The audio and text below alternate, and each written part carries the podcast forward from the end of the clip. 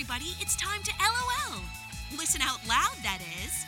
It's time for Anime Jam Session with DJ Ranma S, Mako chan, and Ari Rockefeller. Hey, everybody, welcome to Anime Jam Session, episode number 558. We are that podcast that talks about anime, games, conventions, the fandom, geek stuff, and everything in between. I'm DJ Ranma I'm Ari Rockefeller. And I am Mako-chan. And how is everybody doing tonight? Meh. Eh, Yeah, I can kind of feel that. I, I, I blame it on the weather. Especially how somehow when I got out of work, my umbrella broke. Ouch. Yeah, I mean, it was laying on the ta- It was laying on the box. I go outside and I open it up.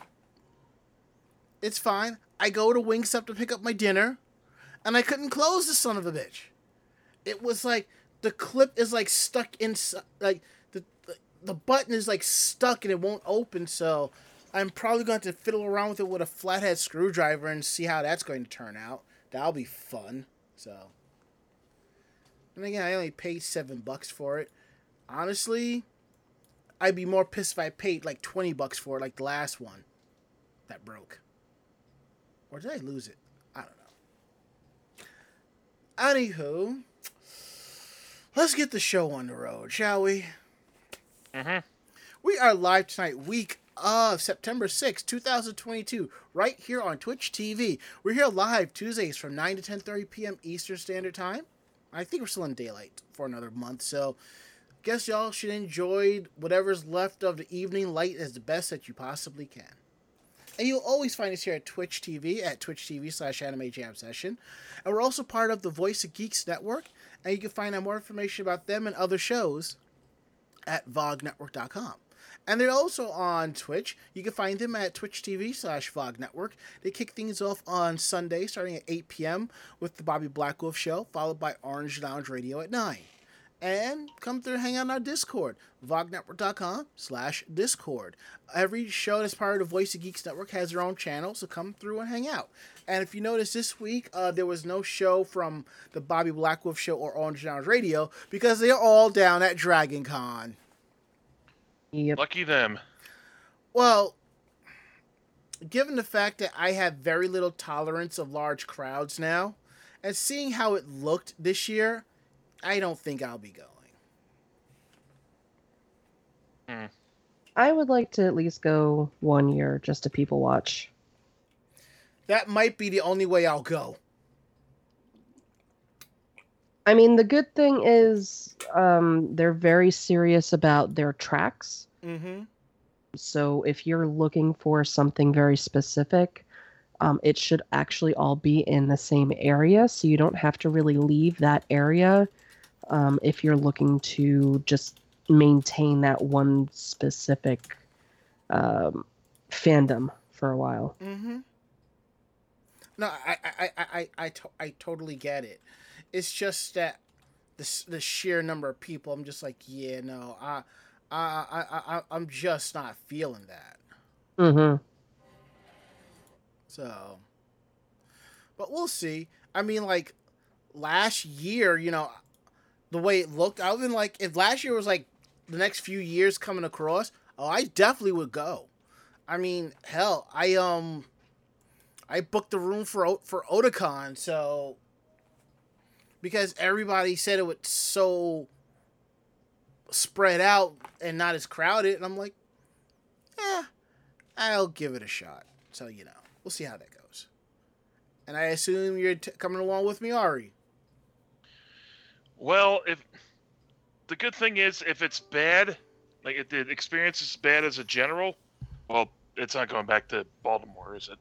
No, I don't. I honestly don't see it going back to Baltimore anytime soon. Because here's the thing: you got people there who have stopped going to Otakon because it's in DC, and I bet you, if and when it goes back to Baltimore, you're gonna have people who are who are refusing to go to Otakon because it's in Baltimore. Because you have people who are saying Baltimore is dangerous. Got people that are saying So that, is DC. yeah, Atlantic City is dangerous. Hartford is dangerous. Really, Connecticut? Yeah, uh, Connecticut. Oh, right. I mean, there's danger where you go. As long as you're smart and you use your noggin, you should be fine for the most part. I mean, like, if you're worried that much, make sure you're at a hotel that's not even two blocks away, you know? hmm I was gonna say if it goes back to Baltimore and it ends up sucking, we can just get a whole lot of mileage out of the Big Bill Hell's, uh, you know, car commercial. Fair enough. Mm. Fuck you, Baltimore. Anywho, let's let's get the show on the road. So, Ari, how was your week? How was your day? Uh, my weekend day was pretty lame. I mean, most of it's been revolving around therapy, which is going a lot better. And thankfully, well, not thank, I did do a little bit better because while I was walking around, I didn't actually have my cane. I just decided to go with it, and you know, therapy ended up being pretty good. Well, it's good to hear. Glad to hear that. About the about the only thing that's still going to be problems is uh, walking down stairs. But I'm sure. Well, I got this week of therapy Wednesday and Friday, and then uh, you know next week, and hopefully I can get cleared to go back to work. And thankfully it'll be after we our weekend at uh the barbecue. So Sounds like a plan.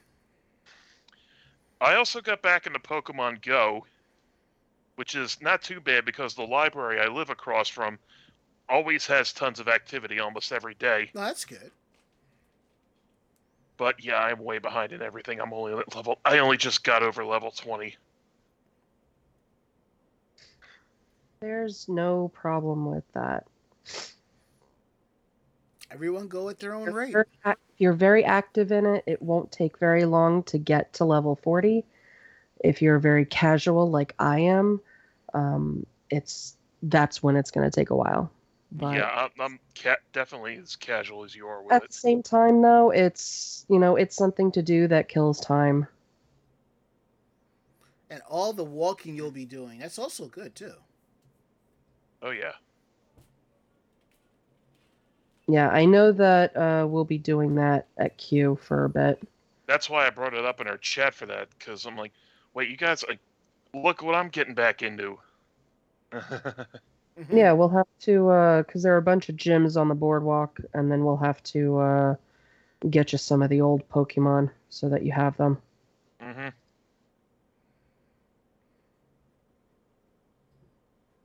Sounds like a plan. Way to go. Mako, how was your week? How was your day? And welcome back. Yeah, um, I was uh, very sick. I I had a cold, but um, the joy of not being sick for three years, uh, I my body basically went, ah, ha, ha, "We're gonna kick your ass now."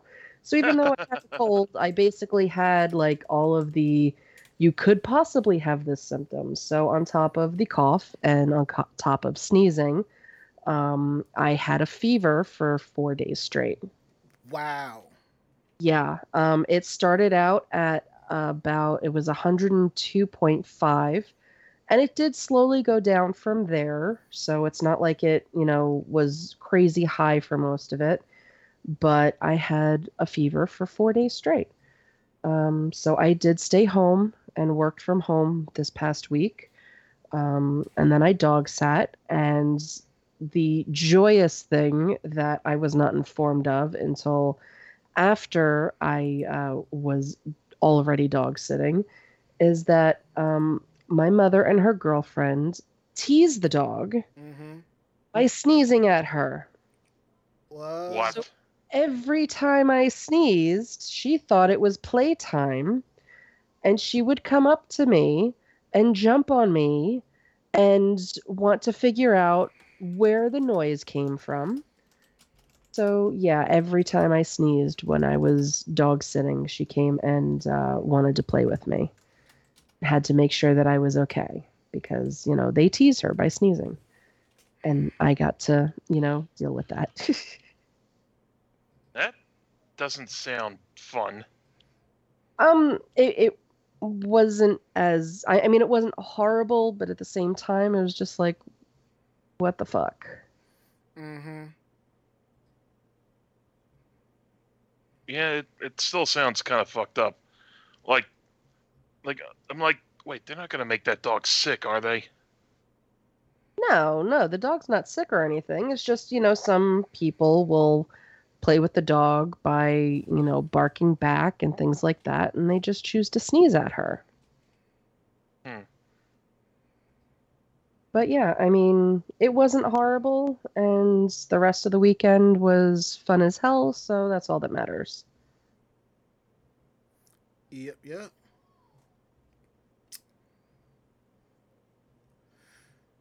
So my weekend day was more or less the same, except that unlike most other people, I had a four day weekend.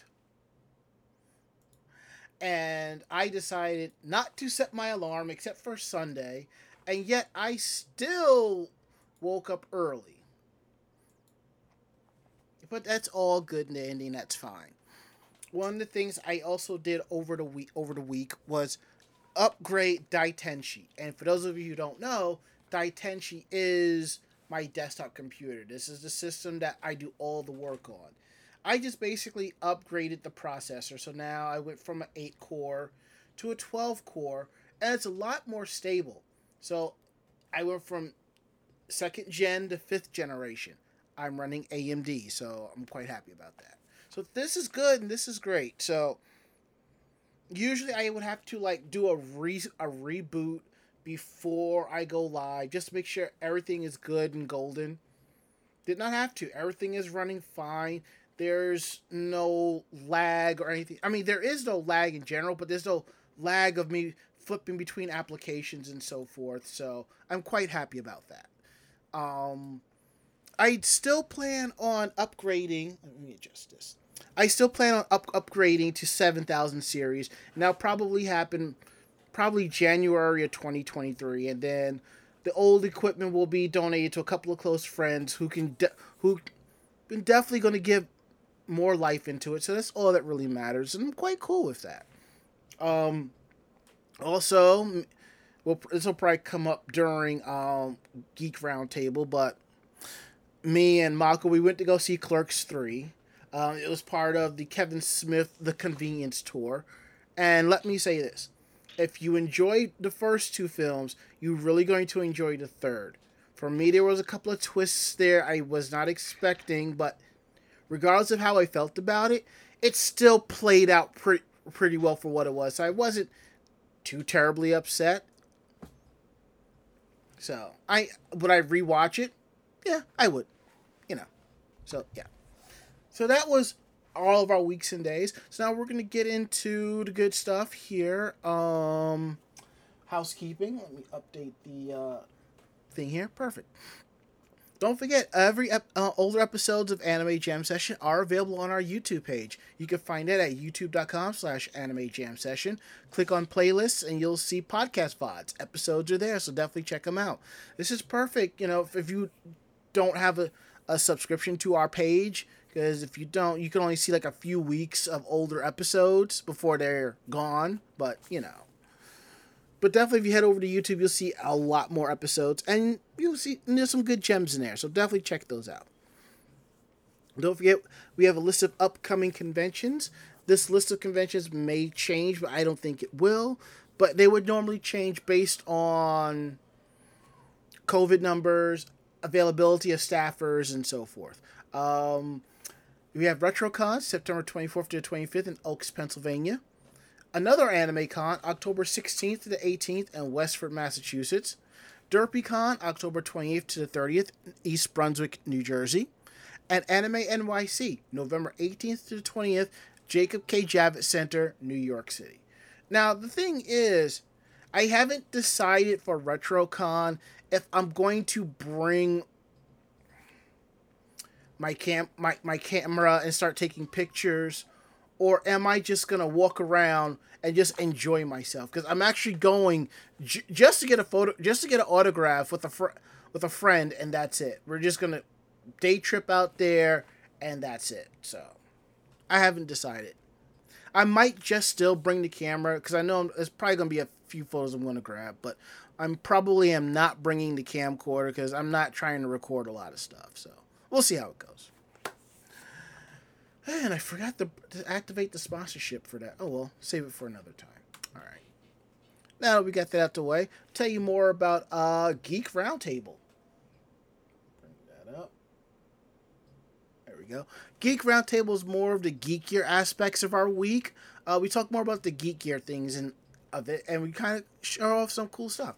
So, for Geek Roundtable, what you got there, Ari? Uh, well, it's not another. Again, it's a uh, experience and not another actual thing.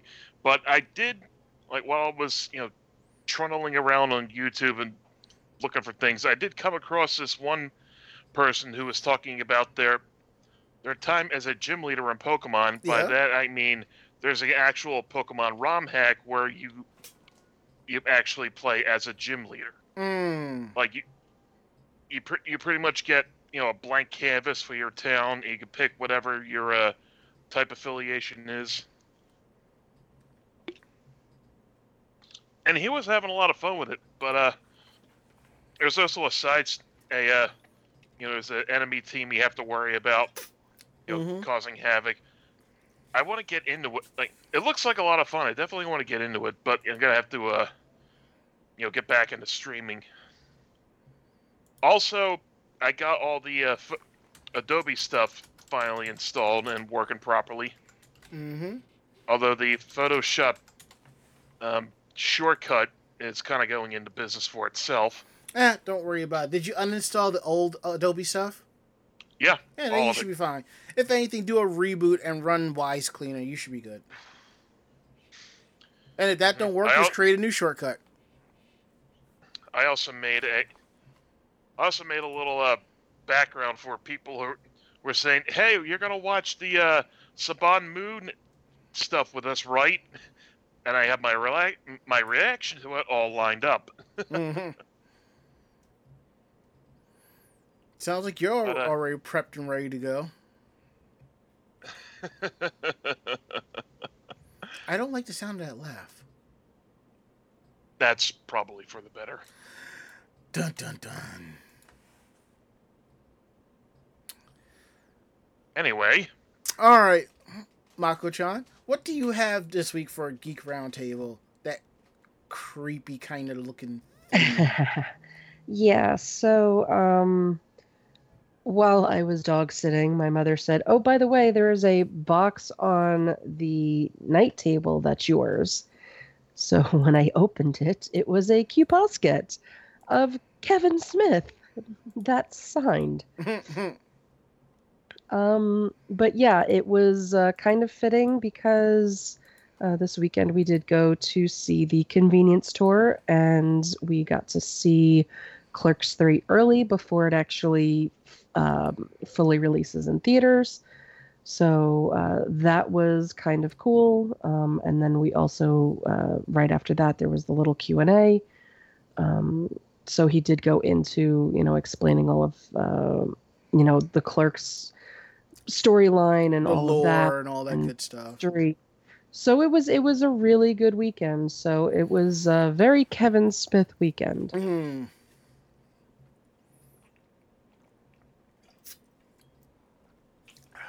So yeah, I too, as I said earlier, went to Clerks Three convenience tour, and one thing about these events, I try to buy something that's commemorative. You know, lately I try not to buy T-shirts because I'm legitimately running out of room, and it's really hard for me to part ways with certain shirts because they're that old, and I'm just like, if I get rid of this shirt, no. you'll never get it again. Exactly, and yet, um, Chocola sent me a li- uh, a screenshot off the Anime Next forum.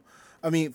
Facebook group. Somebody went into Goodwill and found a, a crap ton of Anime Next 2017 shirts, Wow. and they were going for two bucks a pop. It, it kind of reminds me of how you know when two teams are like in the Super Bowl or the World Series, and one team wins, and the other and the other team's like, "Well, what do we do with the box of shirts?" Oh, that kind of thing. but you know, but the thing is, they will still sell older shirts. But here's the thing: if you're still selling older shirts, why is a stack of Anime Next 2017 shirts at a local Goodwill?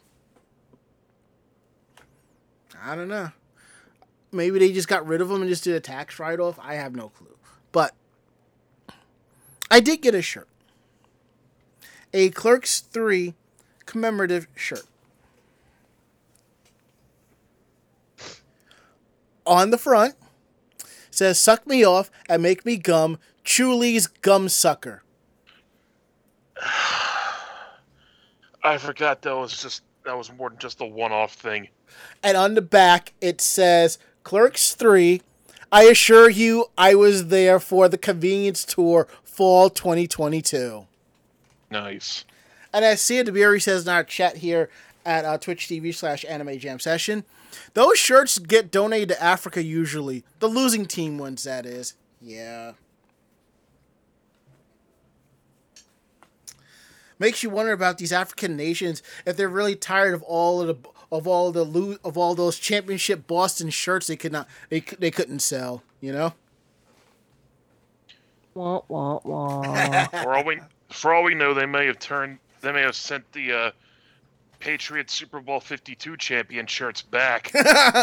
well, yeah. I still wish I got my hands on the uh, the the Giant Super Bowl shirt 12 and 1. twelve and one. Yeah, that was the year the Patriots had a perfect eighteen season. and one. You're thinking eighteen, of. yeah, the perfect eighteen wins, one giant mistake, like one giant loss. Yeah, okay, I thought it said twelve and one. Mm. No, but it just said eighteen and one in Giants logo. I was like, oh, that is too good. Mm. But you know, enough about that. Let's get into tonight's story, shall we? Mm-hmm. Sure. And one of my favorite animes, Lucky Star, is making a comeback in manga form. It's like this. You have Azumanga Daioh, and then you have Lucky Star. Basically, it's kind of one and the same. It's just a different group of girls, and it's and it's just as kind of random. But oddly enough, I know people who love Azumanga Daioh and couldn't get into Lucky Star, and vice versa. But um, let's let's hear about this. So, after an eight-year hiatus, the manga is coming back. Uh, the mangaka Kagami Yoshimizu, uh, went, the manga went on hiatus back in 24 due to a new project that Yoshimizu had planned. KanColle's official Twitter account for the original Dojin Circle creators, C2 Kikan, was first to break the news. In the tweet, C2 Kikan reveals that the Lucky Star creator is a big supporter of the KanColle franchise. That's the other. That's the, KanColle's. Those who don't know, is short for Kantai Collection. It's basically a manga and anime about girls who look who are basically like battleships and so forth. And if you're not sure what I'm talking about, think of it as a smaller version of Azur Lane. So yeah. Mm, excuse. Wow, they actually revamped the site. Nice. So initially serialized in Kadokawa's Comptiq magazine in 2003, the company will transfer it to their new magazine, Mitania, for its November 10th issue. It'll be the first new chapter of Lucky Star since May of 2014. Mitania is an experimental magazine that features news and manga heavily focusing on the KanColle franchise. Lucky Star is a four page panel comic strip manga that tells the story of four Japanese schoolgirls, Konata Izumi, Kagami Hiiragi, Tsukasa Hiiragi, and Miyuki Takara. It's a slice of life comic that has no ongoing plot. Think of it as Seinfeld, the manga. Bandai Entertainment released part of the original manga, the television series, and OVA in North America. Funimation currently holds the rights of the streaming anime, and if you're lucky like me, you have the DVD sitting on your shelf in the back there. The, ser- the series was so popular that it earned a spin off manga called Lucky Star Pocket Travelers.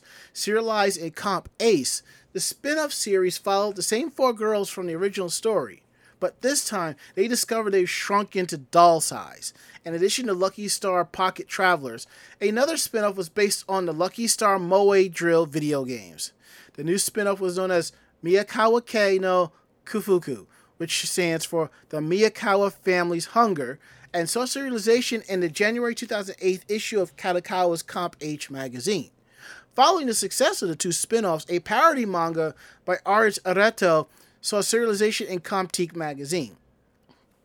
In 2014, another spin-off was announced based on Miyakawa Kei no Kifuku, Kufuku, titled Miyakawa Kei ga Manpuku. Manga artist Tsubomi Hanabana and cuisine supervisor Itsuko Ichise worked on the series. In addition to the manga, Lucky Star had an anime TV series done by Kyoto Animation. It aired from April 8, 2007 to September 16, 2007. The late Yasuhiro Takemoto directed the series after replacing dismissed director Yutaka Yamamoto. Before joining the Lucky Star crew, he worked on 2009's The Melancholy of Haruhi Suzumiya. Lucky Star's latest chapter will appear in the third issue of Metania on November 10th. Cool.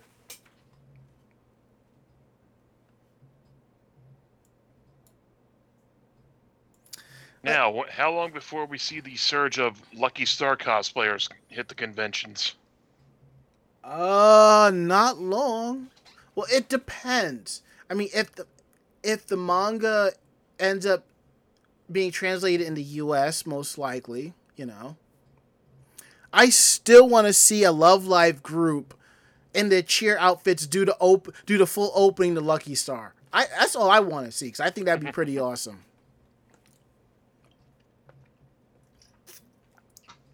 Next up, um, Ari, what's going on with Hunter Hunter? Uh, well, let's see. Uh, author, creator, and illustrator Yoshihiro Togashi announced on Monday, August 29th, that he intends to hire more staff to help with the production of the series. The decision came after reports that Togashi's health was not improving since he resumed his work on the manga.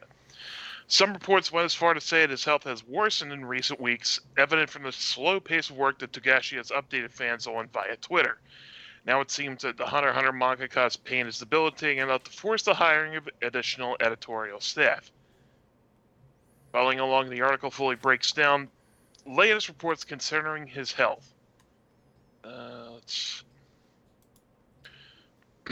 uh, where is it? Where was it? I lost my place. Okay. Mhm.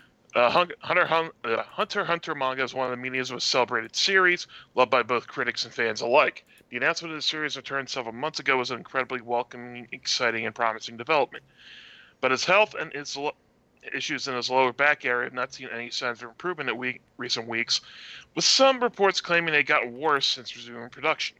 Ahead of his upcoming exhibition in October, Togashi sent out a tweet intending announcing his intent to hire more staff, and the announcement reads as follows: "You're probably thinking, go draw the next chapter already.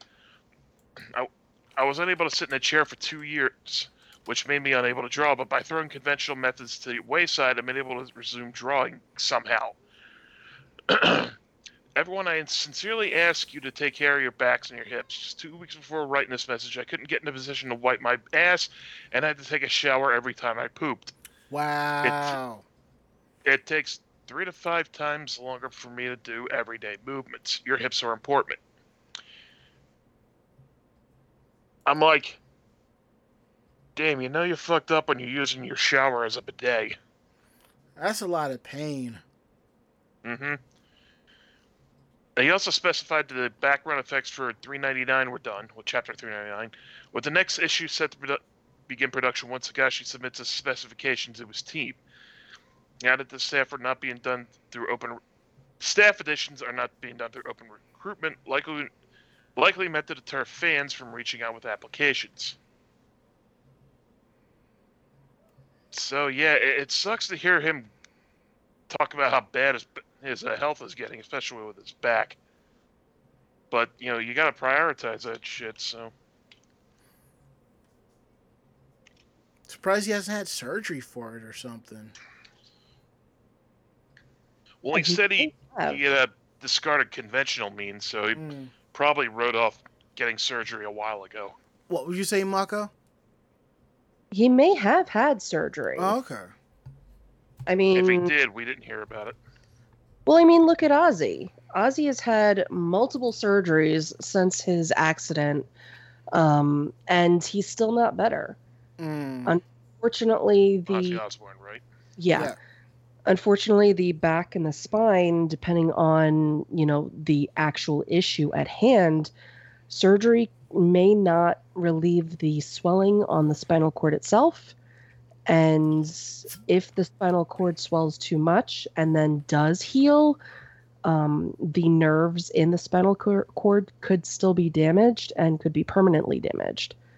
So, depending on the severity of what is actually going on, there's a very good chance that he could be, you know, partially paralyzed or just have issues with pain and tingling and weakness for the rest of his life. Mm. I also heard Ozzy said that he didn't want to die in America, so he moved back to the UK. Yeah, Ozzy's not doing well at all. Um, even after the latest surgery that he had, and unfortunately, it's the same thing. Ozzy's been dealing with his back issues since his accident almost what 15 years ago? 10 years ago? Something like that. That's when he uh, had the accident in the golf co- uh, in the golf cart. I remember that. yeah he completely screwed up his back doing whatever he did. And then even though he's had surgeries and he's had you know the pain management which is needles and epidurals and everything into the back there's only so much you can do once the spinal cord is fucked up the spinal cord is fucked up Yeah, that that, that, that shit doesn't uh doesn't heal well. Anything nerve related does not heal Mm. yeah at the same rate as anything else.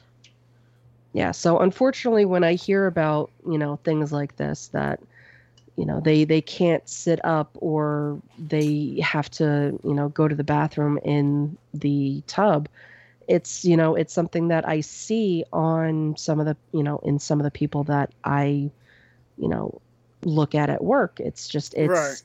devastating to see that you know we have uh, the ability to completely redo um, and completely replace knee joints and hip joints and things like that. But anything having to do with the actual back and spine, you know, there's only so much they can do before you're like, all all right, we're just going to have to make you comfortable.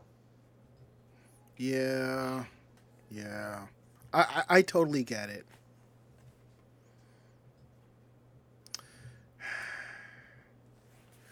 Well, hopefully, uh, let's just try to think positive. hmm That's the best we can do. I'm thinking, of, and speaking of thinking positive, how uh, a positively new musical? Yeah, this was a weird one to find. Um, it looks like Attack on Titan is getting a musical adaptation. I'm sorry, Oh. what? Yeah. Um, so I, this is one of those ones that is gonna be very weird with how they do it. Um, just because you do have a lot of very physical um, differences between the characters and the Titans and things like that. So to see how they're gonna do it is gonna be interesting. But uh, yeah, so premiering January 2023. Uh, it will start off in Osaka. That's going to run from January 7 to January 9. And then it's going to hit Tokyo from January 14 to January 24. Um, so far, they have the four main cast members. So uh, Karum, uh, Karumu, uh, Okamiya is Eren. Um, uh, they did not put who is Mikasa, unless I missed that. no, they, just that, no. not listed. Uh, Ito Kanishi as Armin and Ryo Matsuda as Levi.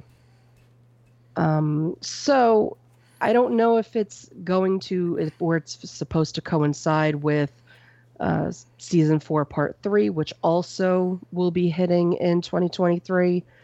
But yeah, um, there is going to be a musical adaptation of Attack on Titan, Part and it is starting from the beginning. part. It is not. season four, part three. I thought they had finished it already. Well, it's finished, but it hasn't been released. Um, they've done part one and part two, and now they're just basically looking at the very ass end of the series. Mm. You know, They're going to have actors flying around in harnesses like the Spider-Man musical, aren't they? I again, I don't know. Um, Japan is really good for doing musicals and technical things like that with their shows and being able to, to introduce things through um, new technology and projection and things like that. But I, I still wonder how they're going to do it, and um, I'm hoping that they will actually, um, I guess, show it off more than just how uh, you know, just by bringing it to Japan. hmm I know that most of the time they do end up streaming. Uh, once it hits, um, usually Tokyo. Once it hits Tokyo, they do stream it for a fee. Uh, it's just a matter of if they are going to actually, um, I guess, put translation to it so that everybody can view it. But um, I, I will say that the actors that they have chosen are are pretty decent looking. But then again, Japan is really good at uh, not just choosing actors that look the part, but making their actors look the part with you know wigs and things like that. They're they're not above you know putting makeup and prosthetics to make them look more like the character. So I'm I'm I'm looking forward to seeing exactly what they do.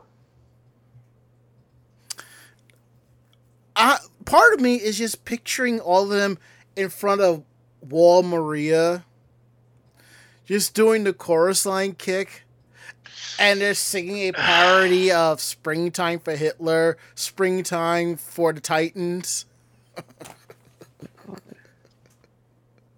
No, they're all going to be doing the Carlton Banks dance, and the Colossal Titan just rises up behind them and just eats a big chunk of them. I, I don't know which one of those is worse.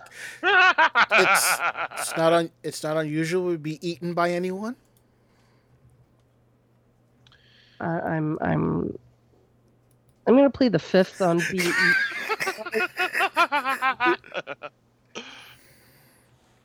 That's just me, but yeah.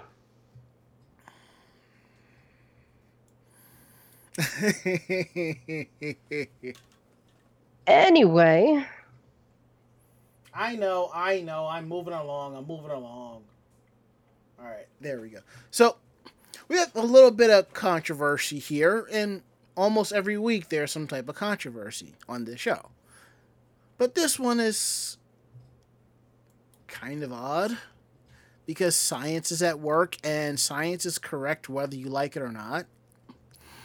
But it seems that Amazon Japan pulls a Dr. Stone science consultant book after a prefecture designated it as harmful. This happened back in February, where Amazon Japan delisted two books, and Yakuri Kyoshit's Ar- Arenai Rika nonfiction series. Arenai Rika stands for Impossible Science.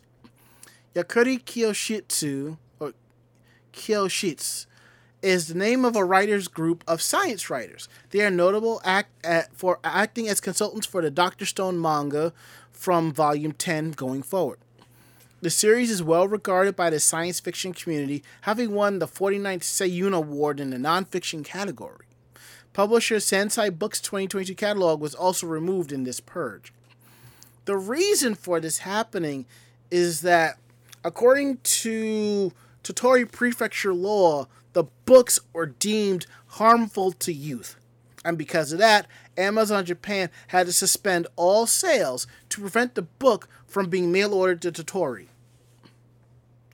Wow. When Sansai Books asked Amazon to relist them, Amazon Japan responded that it would only be possible if they filed them as adult books, 18 plus. The publisher disagreed that the books contained adult content, and the two sides were unable to reach a compromise. The books, including the ebook versions, are still unavailable as the time of the writing of this article. Sansai Books then contacted the Tottori prefectural government to inquire which part of the books were deemed harmful. but only received a one page summary of Tottori's Youth Heavy Development Ordinance Review conference in response. In later communications, the contact claimed that the decision was based on the overall content of the books as opposed to specific sections. Typically, harmful publication designations can only apply within a municipality and therefore cannot extend to sales outside the prefecture. But however, in October 2021, Tottori Prefecture revised its Youth Healthy Development Ordinance in the wake of the 2020 crossbow murder case at Hyogo Prefecture. This allowed the local government to forbid online sales of bladed toys and harmful literature to youths living within the prefecture. In the past, works targeted by the Tokyo Metropolitan Government's Youth Healthy Development Ordinance have been blocked from online sales in a way that affects their distribution across the entire country. But it's unusual for local laws and other prefectures to have such a wide reaching consequence. In an article last week recapping the saga so far, Sansai Books criticized the Tottori prefectural government's lack of transparency and argued that abuse of governmental powers has troubling implications for freedom of expression. Sansai Books is still selling the publications through its own line, through its own online store, but regrets the Amazon delistings, noting that 90% of its sales are through them. The Arangai Igaku Jiten and Aranai Kosaku Jiten books provide accessible instructions on creating bombastic inventions such as medicines, electronics, and detonators using commonly sold materials.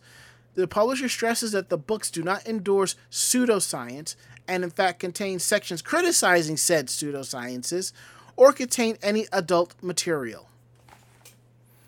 It kind of reminds me of the time when they published the Anarchist Cookbook and you could not get your hands on it. Bookstores refused to sell it. You could only get your hands on it at a public library, but you could not take the book out for loan.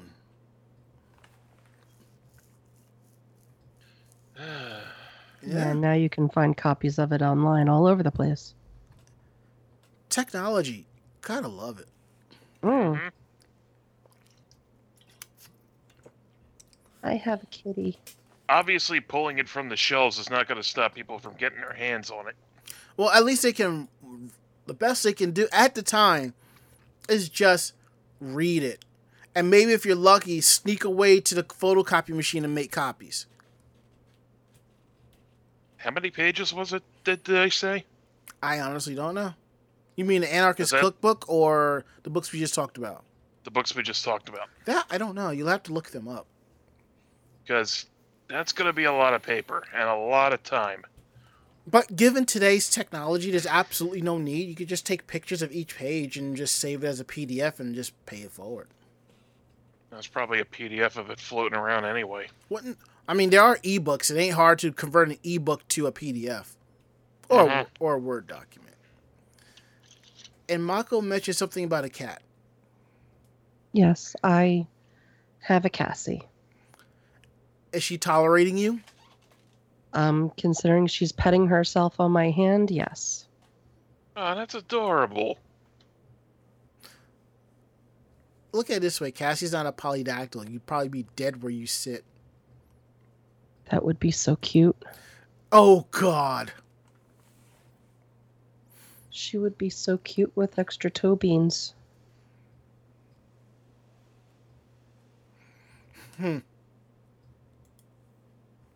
All right. Okay, it's my turn again. Yep, it's your fandom again. It is my fandom.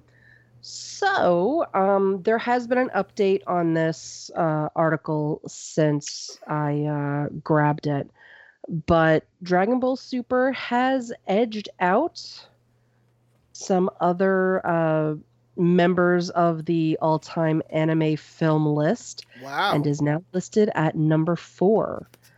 Um, so, so far as of the writing of this, which was done on Sunday, uh, superheroes estimated U.S. total is thirty-four million nine hundred thirty-two thousand five hundred eighty-two, which still trails the first two Pokemon films and Demon Slayer. wow. Yeah. Um, so, uh, as of Sunday, um, and being the third weekend in North America, um, they're looking that it uh, brings the estimate over Jujutsu Kaisen Zero, uh, which had been at number four. So now uh, Dragon Ball Super is at number four. Um, and uh, yeah, so uh, let me see here. Do, do, do, do, do. Uh, so Dragon Ball Super Superhero is bringing in an estimated two million four hundred five thousand dollars just this past weekend, which ranks it at number nine. Mm. The update was actually that um, it by the end of Labor Day weekend, which was by the end of yesterday, it ended up hitting number ten instead of number nine. Oh, okay. So it is ranking below Thor: Love and Thunder, but above the re-release of Jaws. Gotta like the fact that an anime film took out a Marvel film. Also, I had no idea they re-released Jaws. Yeah, I hadn't seen that one.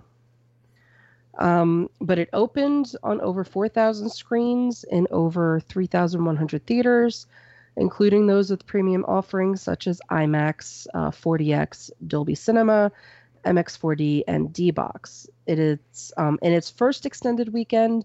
It earned 3.4 million on 327 IMAX screens, a record IMAX US opening for an anime film. 17% of the film's first weekend total came from IMAX screenings, and 40 came from all premiere large format screenings, including IMAX. Hmm. Um, yeah, so it's actually it's actually doing very very well. Um, again, it is just under the first two Pokemon films and Demon Slayer. So if it continues to go, obviously, you know, it could potentially be kicking one of those out of the ranking of top three I will Uh, say, of cool. I will say this: Dragon Ball Super superhero has has one bit of an advantage over a couple of other ti anime titles that are listed, which is the pandemic. Because you have to remember when Jujutsu Kaisen Zero and Demon Slayer Mugen Train came out, it was during the pandemic, so it was a very limited release. And even if it wasn't that limited, not a lot of people were going to the theaters due to the restrictions. And now that, Mhm. Granted, we are still in a pandemic, people are still more people going to the theaters due to the restrictions are coming down, which worked in its favor. In a way, it makes me wonder how much money those films would have brought in if it wasn't for that.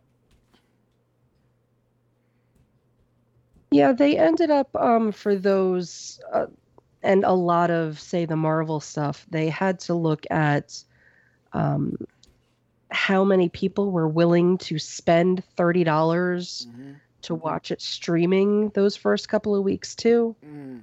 Obviously, I, I the only movie that I got that way, and only because I was able to download it and keep it was uh, the third Bill and Ted movie.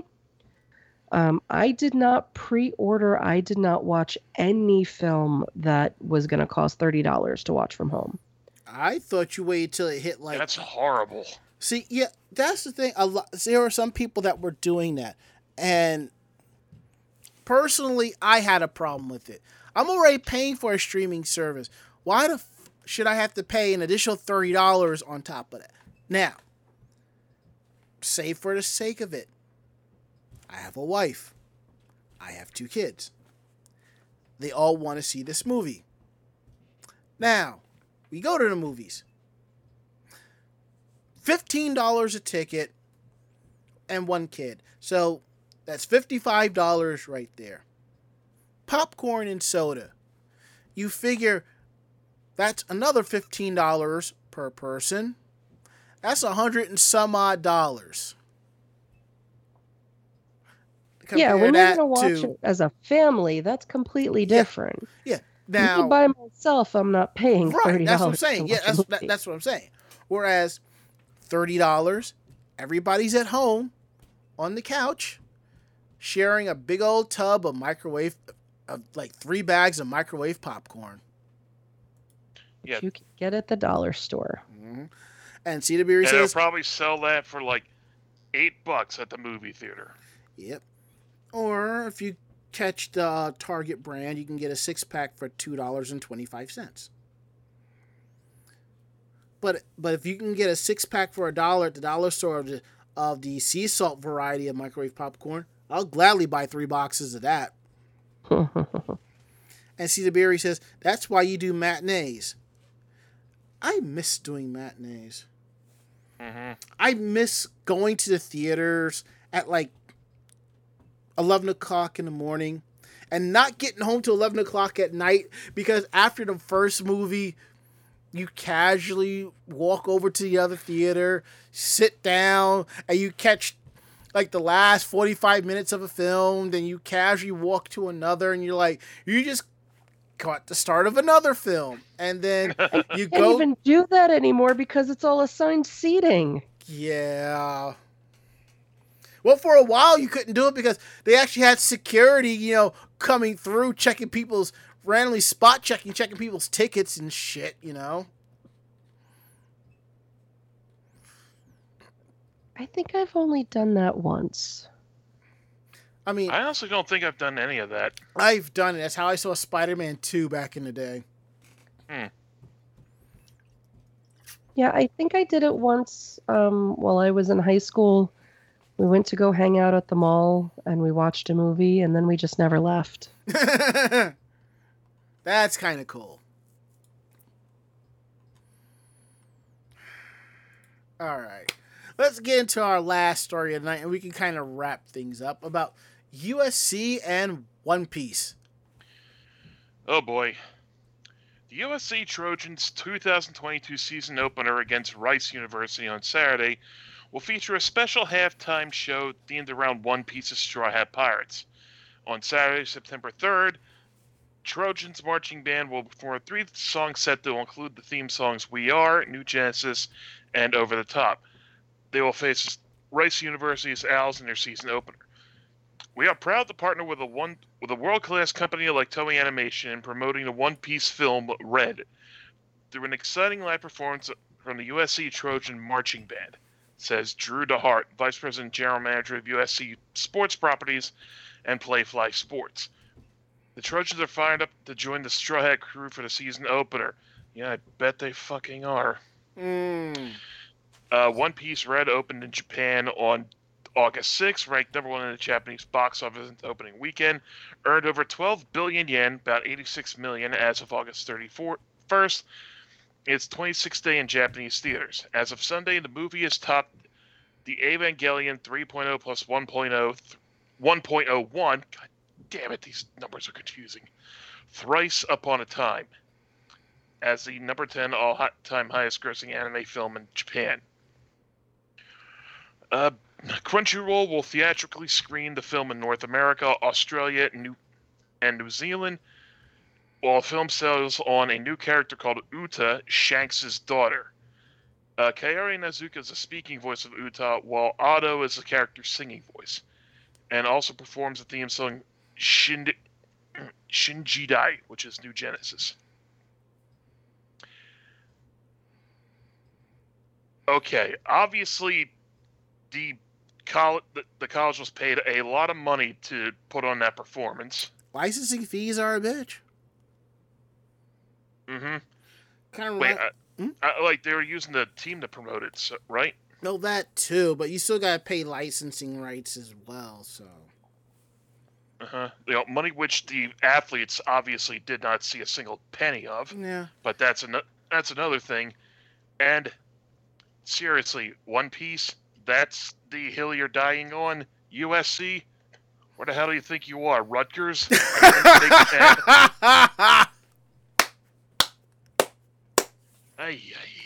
I mean, in a way, it reminds me when I used to be in band when I was in elementary school. We actually would do the song, you know, songs like I remember like playing um Tequila on a trombone.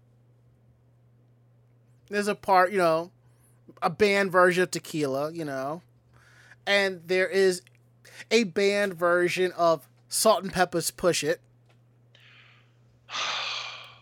Yeah, that was That's that, that that was my fucking that tormented me as like in elementary and middle school th- that was that was my fucking skating rinks played that constantly. Cedar Berry says they could at least do the 4Kids One Piece theme. Actually, No! maybe that'll be part of medley. What is wrong with Yayo Yayo? Every, what is right with it? Look, let me ask you. No, let me. Prospects, yeah, prospects hearing the friggin' 4Kids theme played on the marching, on a marching band at, about a marching band at halftime are like, that's it. I'm going to pit. W- would you rather them come out and do the One Piece medley with the U.S. theme, or when they do "We Are"? Vic Mignogna comes out on a podium and sings the English version. They like, they probably won't know who I- the guy is, but I'm just saying. is this the part where you hope that Bane just destroys the stadium instead? No, that's the part where you flip a coin and says you leave it to the fates, and the coin continuously flips in the air. No, the coin will land on its side.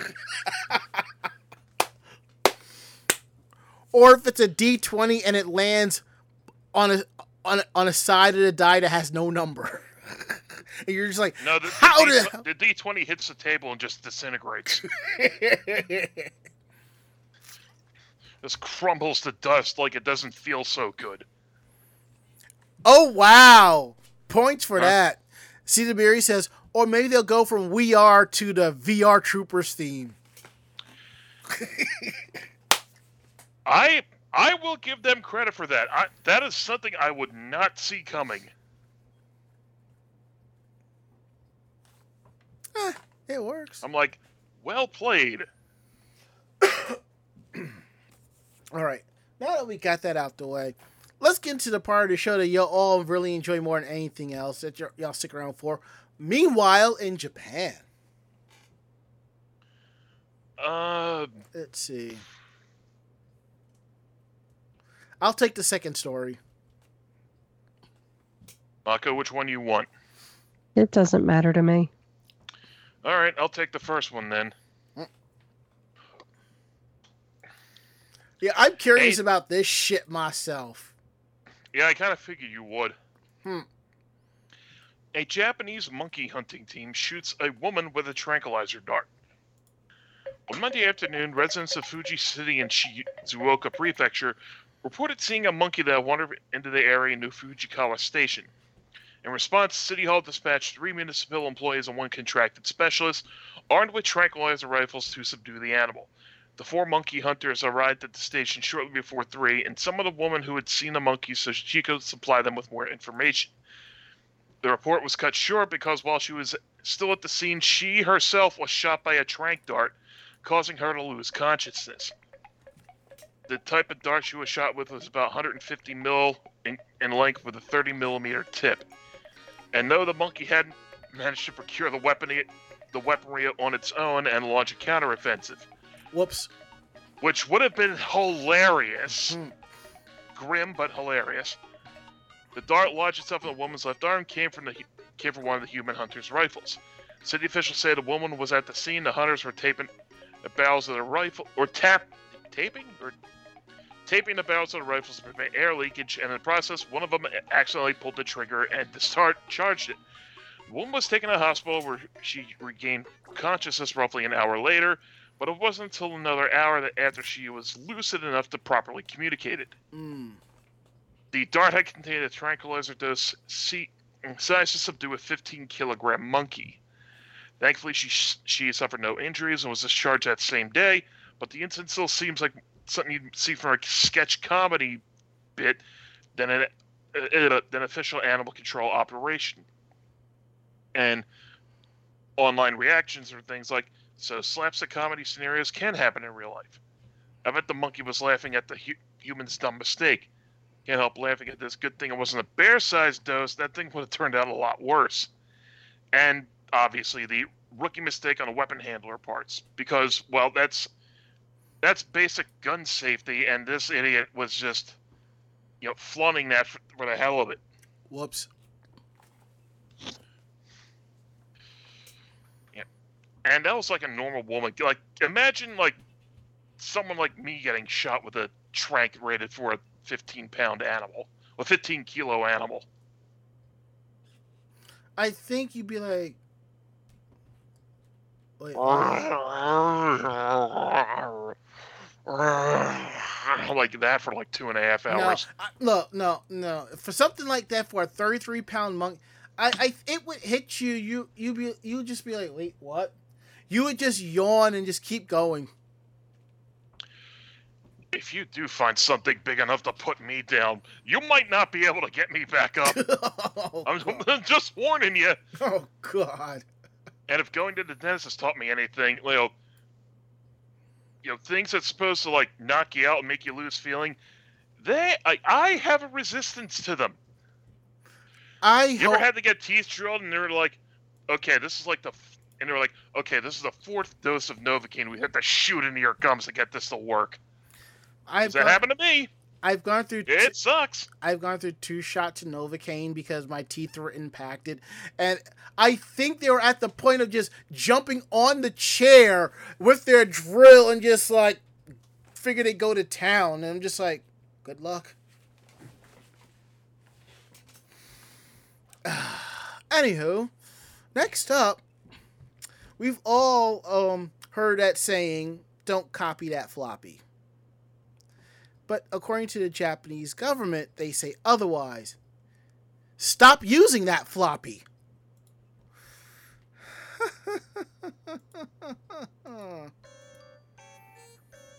and they're saying same with mini discs as well. Hmm, I kind of missed that. If you look at Wikipedia's English language entry for Taro Kono, it describes the Japanese politician as having a developed a reputation of a political maverick. So, having assumed a new position this month, Jap- Japan's Minister of Digital Affairs, you might expect him to be planning to shake things up. And indeed, Kono has wasted no time with a bold proposal no more floppy disks. I just find it interesting that they misspelled disk.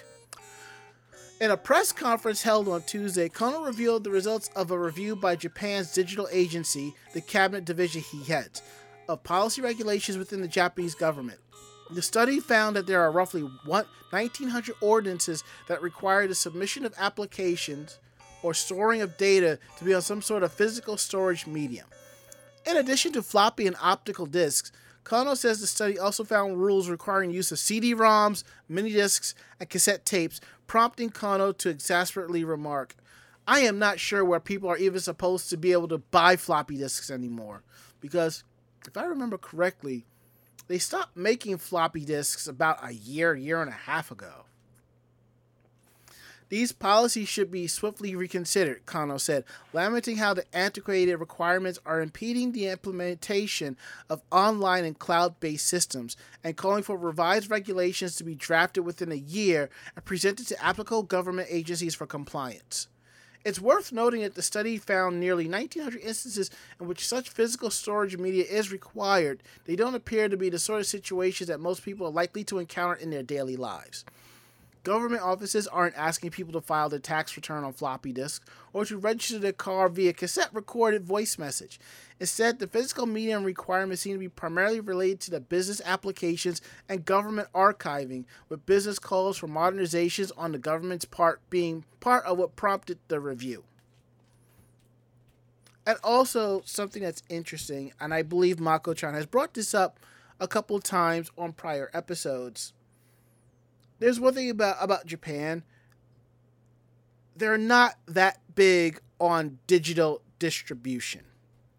They're on it, but physical medium is a lot more popular. Even though physical media and stuff is a little more pricey, but it's what they use, it's what they go on.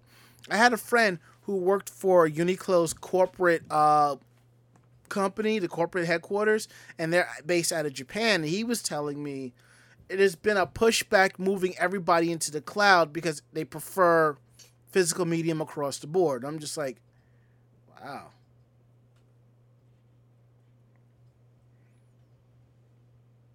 Hell, I'm just happy at my job. I could just load Windows 10 onto a laptop. It goes to the server, realizes it's one of ours. It pulls the, the configuration software. It reboots. You log in with your credentials. Go about your way. And now our last. This is why you see. Look, this is why the uh, scene when Sailor Moon with Usagi holding up a floppy disk. Like, I gotta tell you, I don't know anything about computers. Why it still holds up? Because I still fucking use in uh, modern day. I'm kind of surprised it wasn't a, a, flash drive instead of a floppy disk, but oh well. Probably get a thumb drive me, like, and it'd be mm-hmm. like a a loop of her like you know tr- stick like uh, jabbing at the uh, slot, not working, turning it over, jabbing at the slot, and then just someone just takes that and just makes it into an infinite loop. That's and, it's like, like thumb drives in a nutshell. That's kind of the story of my first work laptop at my job. I go to plug in a flash drive. I'm just like, why is it plugging in this oddly? And I turn and I look. Yeah, somebody somehow put a flash drive in a particular way where everything was all mashed up and shit. I was just like, how in the fresh farm? and that and the issue with the USB C, I just like, you know what? I'm sending it out for repair. That's fine. and now our last story of the night out of Japan about video yeah. games. Go on. I'm Kind of interested in this one. Cool it's um kind of in the same idea as the uh, glasses that may help you to um, correct your eyesight. This is a video game that may actually help you to detect eyesight issues early. Um, so, what this is, it's called Meteor Blaster, and it's a simple smartphone browser based shooting game developed by Sendai Television and the Tohoku University Graduate School of Medicine. It was patent- patented last July and is hoped to help people detect early symptoms of glaucoma just from playing for five minutes. To play, you simply have to hold your smartphone about 30 centimeters, which is about a foot, from your face and operate the stationary laser cannon to shoot meteoroids as they float into your crosshairs. At the same time, white dots will appear on the screen, at which time you must press the capture button for interstellar reasons that are beyond our puny terrestrial comprehension. and then, of course, since the game is evaluating your eyesight, you have to be sure to actually use the recommended screen distance. After playing through four stages of this, Meteor Blaster then gives you a rundown of your vision in each eye. The screen is divided into 16 sections, and a score from 1 to 5 is assigned to each area, with 1 being great and 5 very bad, with regards to how well each of your eyes can detect things. Um, so, if scores of 5 come out, it could be a sign of the early stages of glaucoma and you should consult an expert. Glaucoma is damage to the optic nerves, which starts small but gets progressively worse if left undetected. It's surprisingly common in about 1 in 20 people over 40 suffering from some form of it. So, again, that is 1 in 20 people over the age of 40 suffer from a form of glaucoma. Even more frightening is that glaucoma is the leading cause of blindness in Japan, largely because people don't notice it early enough to seek treatment. So, the professor who helped develop Meteor Blaster said glaucoma is a disease that is difficult to notice. There's an estimated 4.65 million sufferers in Japan, but roughly 90% do not go to the hospital, which is kind of crazy when you think about that. Hmm. If glaucoma is detected at an early age, um, at an early stage, treatment is more effective, and in many cases, blindness does not occur. By the time it becomes noticeable in your daily life, it is often too late. The game is a really great idea that costs absolutely nothing and takes up very little of your time, but can save you a great deal of grief down the road. Obviously, online commenters were very enthusiastic about the game, with some knowing all too well the silent dangers of glaucoma. Um, people tend to mistake glaucoma for loss of eyesight due to old age. Eye clinics and glasses shops should have the game in their waiting areas. Glaucoma can make you blind even if you have perfect vision. Um, I have glaucoma in one eye and can't see well. I wish I'd known of this sooner. Um, I was. They're also surprised at the production value of the game, possibly due to the involvement of Sendai Television as its creation. A rep from the broadcaster said that they were happy to help reverse the stigma that games are bad for eyesight and hope to and hope to expand it into promotion of eye health in other ways as well.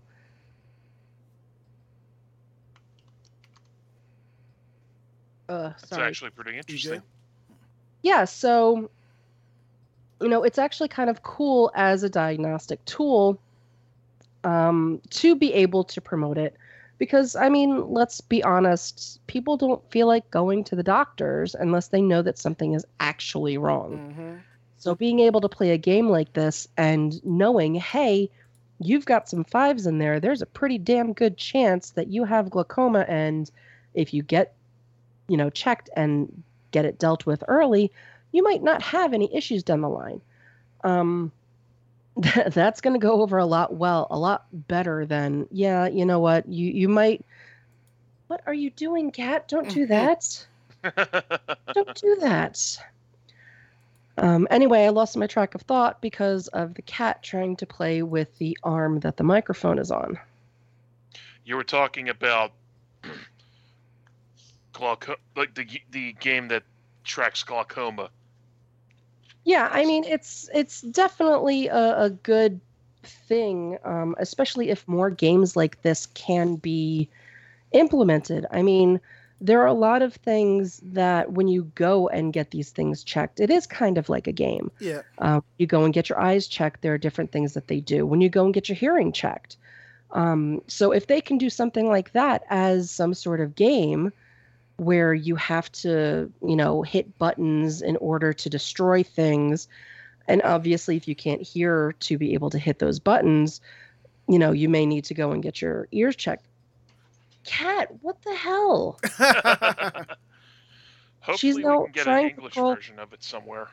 Yeah, I mean, that would be really cool. I mean, at the same time, do you really need an English version if all you're doing is hitting one button?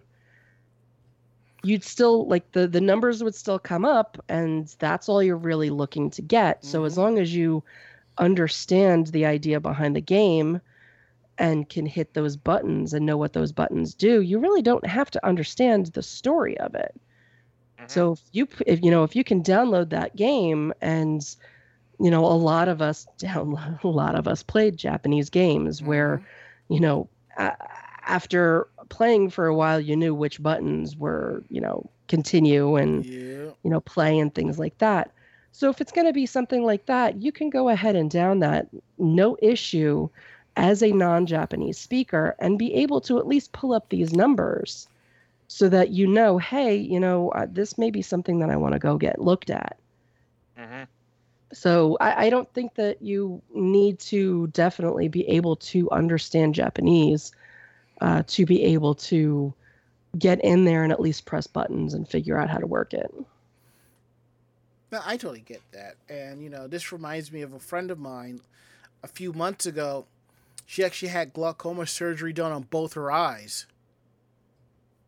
Oof. And she's no older than us. Yeah, unfortunately, there are a lot of things that can happen to your eyes, to your hearing, things like that, that have nothing to do with old age. Mm-hmm. Um, there's glaucoma, there's cataracts, and again, they're very easily fixable if you catch them early. Um, hell, even with cataracts, if you don't catch it early, they have the ability to give you a lens transplant so that you're able to see again. Mm-hmm. Um, but I mean, there's a lot of things like that that you know it, it's not an end of the world thing if you happen to get it and catch it, and it's something that is very easily fixable um, if you are willing to actually go down that route. Mm-hmm. Mm hmm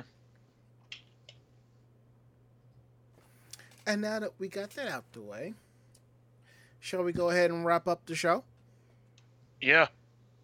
Yeah, that would probably be a good thing. I'm Yeah. losing my voice. I could tell. So I'll get through this as quickly and efficiently as possible. So if you like tonight's show, tell a friend. They in turn will tell another friend, and so on and so forth. We're independent bloggers, independent podcasters, and we do this for the fun of it. So if you have any questions about the show, drop us a line at podcast at animejamsession.com. Again, that is podcast at animejamsession.com. We're here to believe you. Don't forget to visit our website at animejamsession.com where you will find our weekly podcast, cosplayer tips and tricks, cosplayer interviews, anime reviews, editorials, links to our YouTube page of convention videos, links to our Facebook page of cosplay coverage from said conventions. All that and a lot more at animejamsession.com. And if you like the show, check out some of our older episodes. They're all available on Google Podcasts, TuneIn Radio, Stitcher, Spotify. Any app that you use for downloading podcasts, just search Anime Jam Session. Over 500 episodes. Come through and definitely check them out. And don't forget to follow us on our social media YouTube, Twitter, and Facebook. It's all Anime Jam Session. Follow us on those so you know when we're going live, when we have new articles up on our site, new photos, new videos, all that, and then some. And we really appreciate your, the love and support that we're getting from this. And down below is our tip jar. There's links to our stream elements and Ko-Fi, so you can click on that and throw us cash if you like. Or if you want, you can donate bits. We really appreciate that.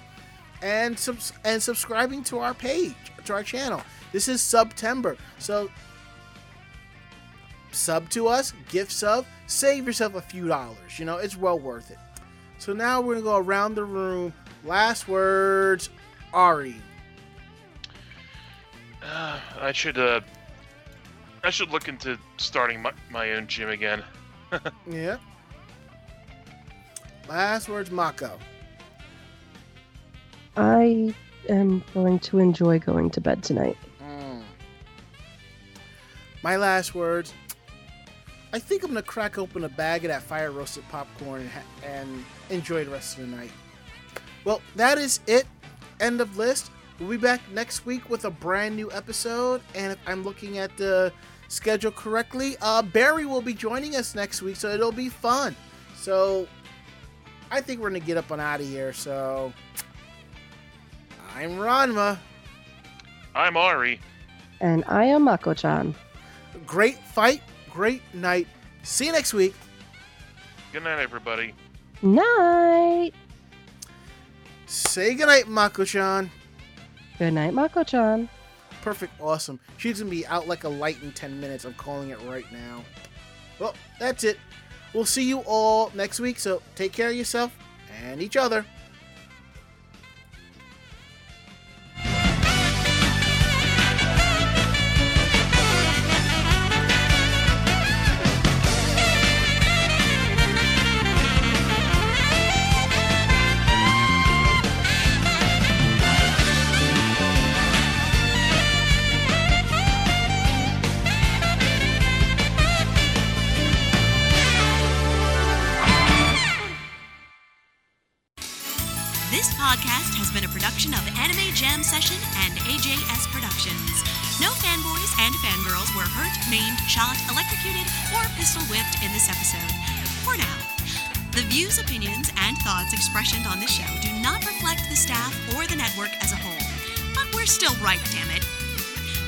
Transcripts of this episode, start typing. Check us out at animejamsession.com and vognetwork.com for more information about us and other programming. Jamatane!